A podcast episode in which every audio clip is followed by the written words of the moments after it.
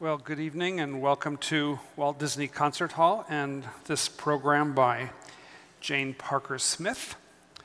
Um, she's playing a, quite a varied program, but it has a little bit of a French accent. Um, most of the music on the program is either French or French influenced, and so I want to spend the first part of this talk uh, on a piece that is not French and as actually didn't begin as an organ piece at all, and that is the uh, transcription of Liszt's Orpheus, a symphonic poem that was transcribed by a French organist, Jean Guillou, who held forth for years at the Parisian church of Saint Eustache and made many organ transcriptions.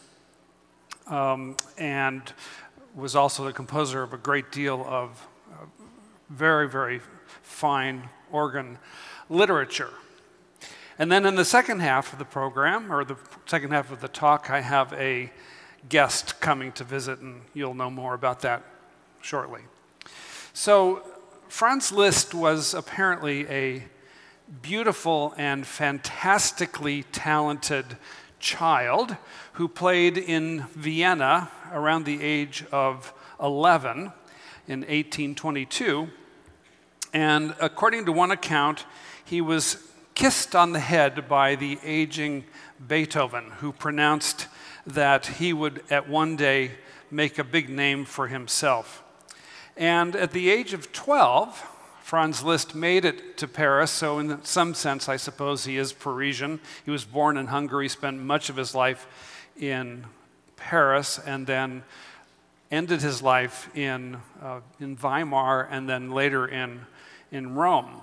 But in 1813, he appeared as a pianist in London, and in, eight, in uh, excuse me, at the age of 13 in London, at the age of 14, he was composing a, an opera that was called Don Sanche, which was performed in Paris. Well, like the young Mozart, Liszt's early years were given over to touring about um, so almost like a circus act. Poor Mozart had been hauled all over Europe by his father and at times his mother, um, and th- they were really intended to play for the nobility, the aristocracy, and, and the hope was that they would be given money and gifts, which then would help the family's uh, income. Well, Liszt uh, also moved around a great deal, and he began to sort of lose his focus at the time that his father died. That is, his, fo- his focus as a pianist until 1833, when he was about 22 years old, and he heard the violinist Niccolo Paganini, who was the greatest virtuoso of his age, and who took Paris by storm. And Liszt was in Paris at the time that Paganini came through. And Paganini had a profound influence on the young Franz Liszt. Paganini, his virtuosity was unparalleled by anyone. And when Liszt heard Paganini play, he resolved that he was going to become the Paganini of the piano. Now, that doesn't mean just becoming a virtuoso pianist, it also meant adopting a kind of a stage personality. Because one of the things that was noteworthy about Paganini was he had this almost a cult following. Here's a description of Paganini performing, uh, written by the German writer Heinrich Heine. He said, He dressed from head to foot in black. His body, racked with pain, was slowly wasting away from syphilis. He glided rather than walked across the stage like a menacing vulture, descending into position to consume its prey. His eyes had receded deep into their sockets, and this, together with, their wax, with his waxen complexion, gave him a spectral appearance, which in, was enhanced by the dark blue glasses that he wore. The mercury prescribed for his morbo gallico in other words, French death, in other words, syphilis, had attacked his stomach and rotted his jawbone, causing his teeth to decay and fall out and his mouth to disappear into his chin. When Paganini played, the macabre impression was that of a bleached skull with a violin tucked under its chin. His very name, Paganini, little pagan, symbolized the satanic aura with which surrounded his personality. Can you imagine the sight of Paganini on stage in Paris? Well, Paganini's stage presence complemented his astounding virtuosity, and many felt his virtuosity could only have resulted from sort of, some sort of pact with the devil. His name was, after, after all, Paganini, and Liszt found Paganini to be a kind of a role model. Already a sens- sensation in Paris, because of his incredible good looks and his seemingly endless virtuosity, Liszt redoubled his efforts in practicing and developed new techniques which were incomprehensible to nearly everyone. And the only pianist in Paris who could compete with Liszt at all was Frederick Chopin. By 1837, Liszt had not only eclipsed all the pianists in sheer technical skill, he had developed a unique personality as well. And in fact, he be, in, uh, essentially invented the solo piano recital. It was Liszt who decided that the piano should be orientated this way relative to the audience, as opposed to the old way, which had the pianist facing this direction from the audience. Liszt invented the modern piano recital. His personality was also distinctive. Henry Rayner, musicologist, says Liszt's recitals were as much social events as they were concerts. It was possible to eat, drink, and smoke between the items, and the seats were arranged so the audience could move about the auditorium. Liszt would go to the piano and play for a time, then he would descend into the auditorium and talk to friends or to those lucky enough to be presented to him. Then he would play a little more, interspersing the entire program with socializing descents into the auditorium. The program invariably ended, of course, with an outburst of the sort of hysteria associated in the 18th century with the singing of castrati, and in the 20th century by performances of such pop idols as the Beatles and Elvis. Liszt would throw a half smoked cigar into the audience, and a, an aristocratic lady would pick it up and tuck it into her boutonniere, and she'd carry it around with her until it either disintegrated or she died. Critics, such as the famous Edward Hanslick, commented on his playing. He said it was free, poetic, replete with imaginative shadings, and at the same time characterized by noble artistic repose. As a composer, he had his critics, including Hanslick, who just praised his playing. Hanslick said he fails to make a clear, independent impression in his music. He either attempted to fill the gap left by the absence of real musical content or to justify the atrociousness of such content as there is. But Liszt did have his supporters and his, um, his admirers among composers. One composer said this of Liszt he produced secondhand poetry instead of exclusively allowing his own visionary form, the poet in himself, direct musical expression. Nevertheless, although his work seemed to fall a little short of certain demands, one must not overlook how much there is in it that is truly new musically, discovered by genuine intuition Altogether, his effect has perhaps been even greater than Wagner's, though the many stimuli he left behind for his successors.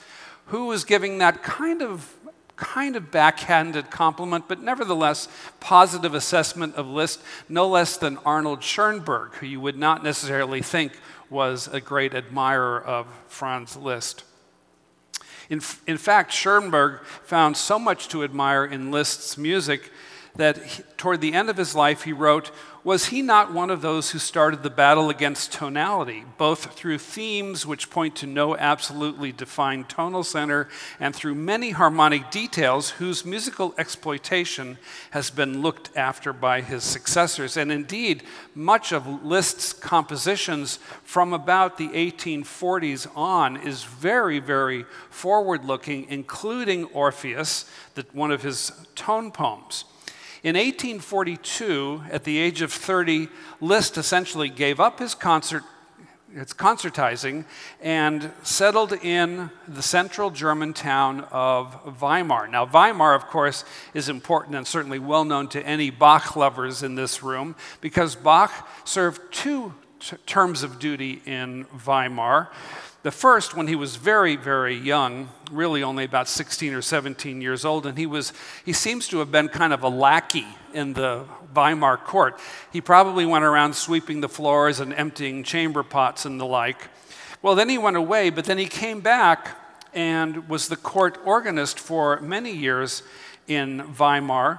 Weimar was um, a very, very important city. Johann Goethe was there. It was a real center of intellectual activity in Germany at the time. Well, Liszt settled in, in Weimar, partly at the urging of his mistress, one Caroline zu uh, Sayn Wittgenstein, who was a wealthy Russian princess who maintained a more than 40 year relationship with Franz Liszt. He was also encouraged by the Grand Duchess Maria Pavlova of Russia, who seems to have engineered his appointment in the Weimar court. Liszt turned the Weimar Court Orchestra into one of the first class ensembles in Europe at the time and gave lessons to a number of pianists in the area, including Hans von Bülow, who would later marry Liszt's daughter Cosima. Liszt championed the music of the volatile Richard Wagner, who took up with Cosima sometime later and who would ultimately marry Cosima Liszt after she had divorced von Bülow. Well, it was in Weimar that Liszt wrote the majority of his 12 great tone poems or symphonic poems, and it was Liszt's uh, music from this period that made him sort of the figurehead of what came to be known as the New German School, or the composers who were writing the music of the future. Liszt called his pieces symphonic poems or symphonische Dichtung. Symphonic poems, and the terminology is important because the music does not necessarily have to recount or paint a picture of an actual story or an event. Like a poem, it may obliquely reference almost anything from an idea to a philosophical concept, a literary poem, a person, or a mythological figure such as Orpheus. Liszt's most famous symphonic poem, which you can't miss if you listen to uh, classical radio at all, is Les Préludes, which was ostensibly re- related to a poem by a French poet by the name of Alphonse Lamartine. But in the case of Les Préludes, scholars have decided that the, the title really had nothing to do with the piece of music. The piece of music was written earlier than that, and Liszt sort of backdated the title because he thought it might have some connection with the poem. Orpheus is one of those symphonic poems that Liszt composed as a kind of a character sketch of, for men of creative genius or heroism, the others being Prometheus and Tasso and Mazeppa. Liszt wrote the prefaces for most of his symphonic poems. Actually, most people think that Caroline Sayn Wittgenstein wrote them. But in any case, he writes these kind of elaborate prefaces which are supposed to give us some kind of an idea of the piece. In the preface to Orpheus, Liszt, or perhaps Sayn Wittgenstein, says Despite teachings of the purest morality, the most sublime dogmas, humanity preserves in its bosom those instincts of ferocity, brutality, and sensuality which it is the mission of art to soften, to calm, Today, as ever, Orpheus, that is to say, art itself, must spread its flow of melody, the subtle vibration of its harmony, like a beneficent light upon the conflicting elements which claw at each other and bleed within the soul of every individual etc., etc., etc. It goes on. And if you could please interpret that, I'd be willing to give you a lot of money virtually every one of the symphonic poems of Liszt has some kind of convoluted preface uh, such as this. Well, the piece premiered and, to, and received both, uh, both positive and negative reviews, but mostly positive. And it made its way quickly to the United States. It was performed in New York in 1862, in Boston in 1874, in Brooklyn in 1875, and many other places. Just a couple of things for you to listen to. The work begins appropriately with an introduction, which in the orchestral version is played on the harp, Orpheus's instrument. Some instruments, some organs have harp stops. The, um, the composer Guillou was apparently a little vague about the registration that he suggested. The recording, recording I'm going to use here is one by our own Cherry Rhodes, our own treasure of Los Angeles, Cherry Rhodes, that was made at the Kimmel Center in Philadelphia. And I asked Cherry earlier this week um, if, if there was a harp stop available, and she said not one that she was satisfied with. So she talked to Guillou, and he gave his blessing to using slightly different registration.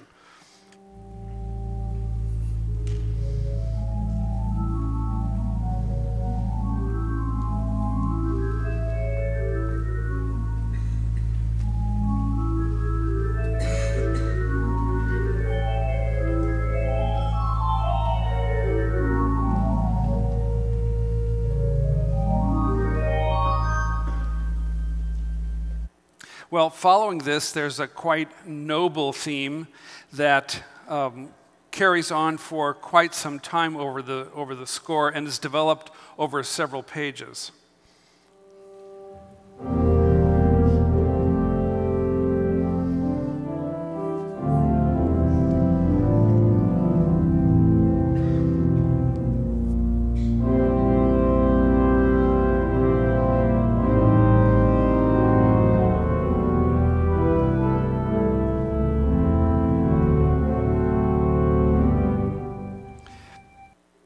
These two ideas are combined over the course of the movement. The movement actually is in a fairly standard sonata allegro form, which is not typical of Liszt's symphonic uh, poems, which tend to be a little bit more free flowing. But here's a little bit of how Liszt combines the two ideas.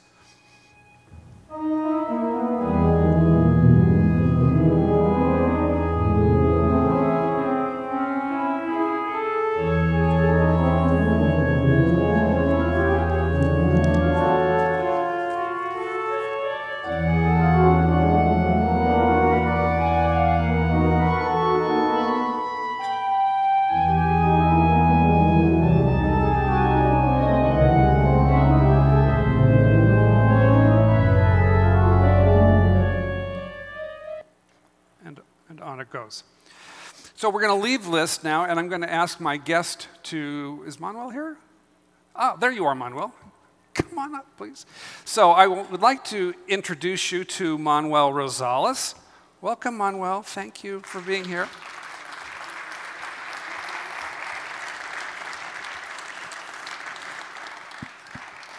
Have a seat. Manuel was the, collaborated with Frank Gehry on the design of the Walt Disney Concert Hall organ and later served as its tonal designer and principal voicer. The organ was built uh, in Germany by the firm of Glatter Goetz and then brought here, and Manuel was the lead person in, in getting the organ put together and voiced and uh, sounding the way it does, and he still maintains it. So thank you for being here. Thank you. Um, I asked Manuel here, he and I talked earlier this week, uh, because the program that you're going to hear tonight is uh, very highly influenced, uh, many of the pieces were very highly influenced by the great uh, French organ builder Aristide Cavaillé-Coll. The, um, the music of Widor, Franck, and Langlais are all closely associated with the music, or the, the organs of Cavaillé-Coll. Widor was at the, organ, uh, the Church of Saint Sulpice from 1870 to 1933. César Franck was at the, uh, the Basilica of Saint Clotilde in Paris from 1858 to 1872, and Jean Langlais was at that same Basilica of Saint Clotilde from 1945 until 1988. They all had long careers um, with Cavaillé-Coll organs, and the organs clearly um, influenced their, their composition. So I asked Manuel if he would come and sort of help me explore a little bit of Cavaillé-Coll and some of the influences that he might have had on the organ, organists, organ uh, organ building world and so forth. And I want to begin with a quote about Aristide Cavaillé-Coll it says, It is he who conceived the diverse wind pressures, the divided wind chests, the pedal systems, and the combination registers. He who applied for the first time Barker's pneumatic motors, created the family of harmonic stops, reformed and perfected the mechanics to such a point that each pipe, low or high, loud or soft, instantly obeys the touch of the finger from this result, the possibility of confining an entire division into a sonorous prison opened or closed at will, the freedom of mixing timbres, the means of intensifying them or gradually tempering them, the freedom of tempos, the sureness of attacks, the balance of contrasts, and finally a whole blossoming of wonderful colors, a rich palette of the most diverse shades harmonic flutes, gambas, bassoons, English horns, trumpets, celestes, flute stops, and reed stops of a quality and vi- variety hitherto unknown. Wow. Oh, that's a, that's a tall bill. That's a tall bill, and that's Charles Marie Widor speaking about Cavaillé-Coll. So, without getting too much into well, the weeds, you have to remember that Widor's there because Cavaillé-Coll helped him get the job. So why wouldn't he say something nice? he must have. Well, I'm hoping that maybe you can help us unpack a little Well, bit of this. Organ building is one of those professions where chutzpah and talent must go together. And when Cavaillé-Coll proposed his first organ, it would have been impossible for him to build it. Yet he won the prize for building it at Saint Denis. It was an organ that mechanically could not exist if a human being was to play it. And luckily, an Englishman came across the water with an invention that had been rejected by his own British organ builders because they're so conservative. They don't want any new ideas, and they still don't. And he brought this idea to France. Cavaillé-Coll snatched it up and created an organ that was playable and musical at a size that had not been heard of before. And it was able to do many of the things that Widor was praising it. With the color, the, the changes of stops that an organist could do by themselves without having uh, uh, stop pullers. Uh, we will have a stop puller tonight, by the way. Oh, really? yeah, Ah. an assistant. Um, the, um the beauty of his organs is renowned. Also, the beautiful churches in which he worked with wonderful acoustics, where you, a pin drop would fill the, the room with sound. We're not quite that lucky over No, here we're not on quite this that side lucky. of the ocean. And the Walt Disney Concert Hall has superb acoustics, but not cathedral acoustics. So, in the voicing of the organ, to bring some of that Cavaillé-Coll sound into the instrument, that had to be done through design and voicing, not just to bring the organ in and say, oh, isn't it wonderful? The room is doing most of the work. The organ here does the work. And the organists, of course. The organ that you're referring to as Saint Denis, that I believe that was an existing instrument that he sort of expanded. Is that, is that correct? Not really. Uh, there may have been an organ there that he used parts of, but it is so radically different than any organ ever built before that it had really has to be credited to Cavaillé-Coll. So and that launched his career, you know. Right, right, right. Uh, well, so what, what, was, what was it that Cavaillé-Coll brought that made what would have been an unplayable organ playable? This machine that was de- developed by Mr. Barker okay. in, in, in England, that was rejected in England and Cavaillé-Coll saw the immediate advantage of having it. What does it do? Well, in organ building up to that point, everything that the organ needed to open its air valves to all of its pipes was done by the fingers of the player. And that limited how many valves you could open at once and how much wind you could enter into the pipes. So organ building defined itself by the human factor. Cavaillé-Coll introduced this Barker machine in which the player only opened a tiny valve and a very large pneumatic motor did all the work. And you could play an endless number of, of pipes. Mm-hmm. And every note on the keyboard had one of these machines. And in that instrument, every keyboard had one, and even the pedals. So all of a sudden now, an organist was as if he was five or six different people playing at once. This was unheard of. The first thing that, that uh, Widor mentions is the issue of wind pressure.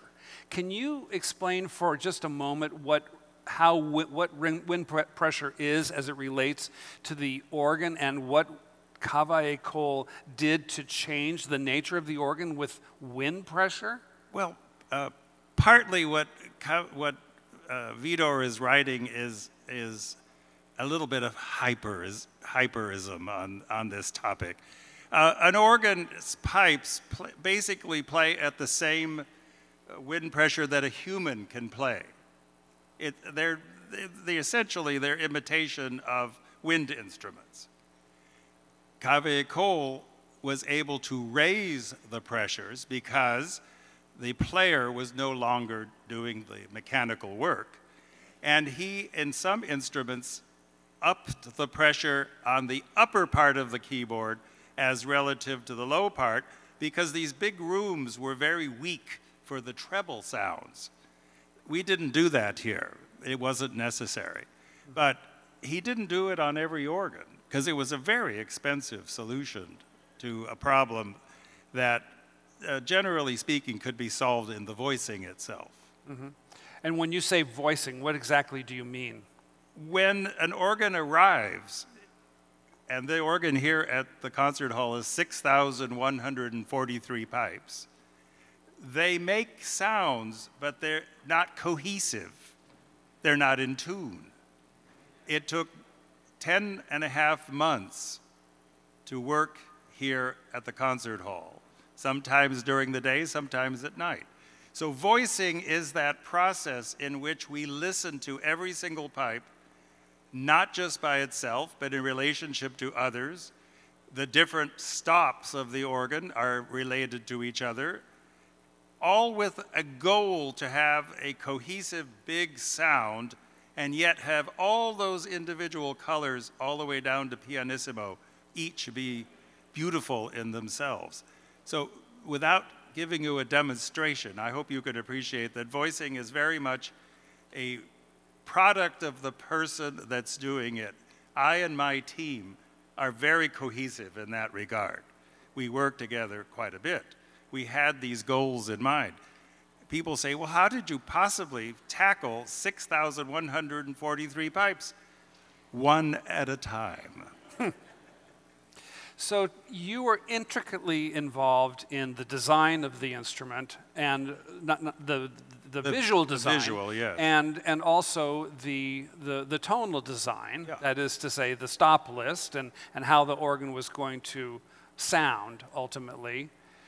Well, when the uh, the building was being designed. Frank Gehry was hired. Ernest Fleischmann, who was the executive director at the time, wanted an organ. And logically, the organ goes front and center. God bless him for that because not every new concert hall It has executive director wanted an organ. And uh, he wanted one, and he understood the importance of it. Frank Gehry didn't understand it at all. He simply had no organ culture. So I was hired not to build the organ, but to work with Frank Gehry, and I was given veto power, much to Frank Gehry's chagrin because his imagination and his wonderfully creative team came up with designs like no organ has ever looked before. Well, this organ is like no other organ. Well, this is design number 43. Can you give us an example, perhaps? the first one was uh, the pipes were hanging from the ceiling upside down. Which, in and of itself, wouldn't affect the sound, right? No, but uh, the, it, the whole organ was thrust against the ceiling and the console was up in the air.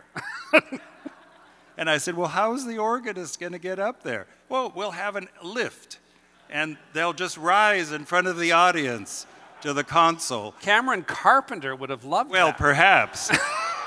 but most of our clients won't even step six inches up to a platform without feeling fears of height. This would never have worked. that is not the only absurd example, but absurd is, is really unfair. Creativity in that environment was incredible. It was supposed to take three, maybe six months to design the organ. It took two and a half years of model after model after model. And finally, there was a design that someone came up with in his office. Nobody really knows how it happened. And I looked at it and I said, that has potential. And that's where that led to the one that we have now.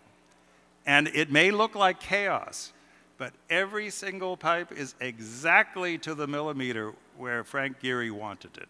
One of the questions that, that is, I'm often asked is if those pipes that we see all work. They all work except for two, and I'll keep those a secret. but everyone makes a note, and those wooden boxes, as people refer to them as, are the actual pipes. There's no pipe inside, it is the pipe. It just happens to be that Frank wanted to do something different, and those pipes, which usually reside behind the scenes, are the ones he wanted to have in the open. Right.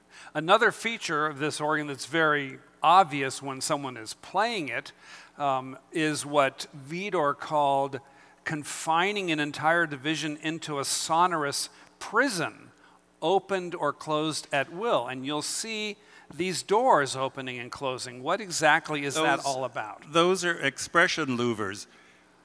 One thing an organ can't do is play loud and soft a particular pipe. We have different pipes that play softly and graduating many, many, many, many different sets all the way through fortissimo. But if you want to do a subtle shading of softening the sound, you can't do that by uh, changing the wind pressure in the pipe because it'll go out of tune. So, organ builders, being clever people, put the pipes in a box and put louvers in front. And as the louvers open and close, you get the uh, muffling uh, when they're closed and the freedom of the sound as they open.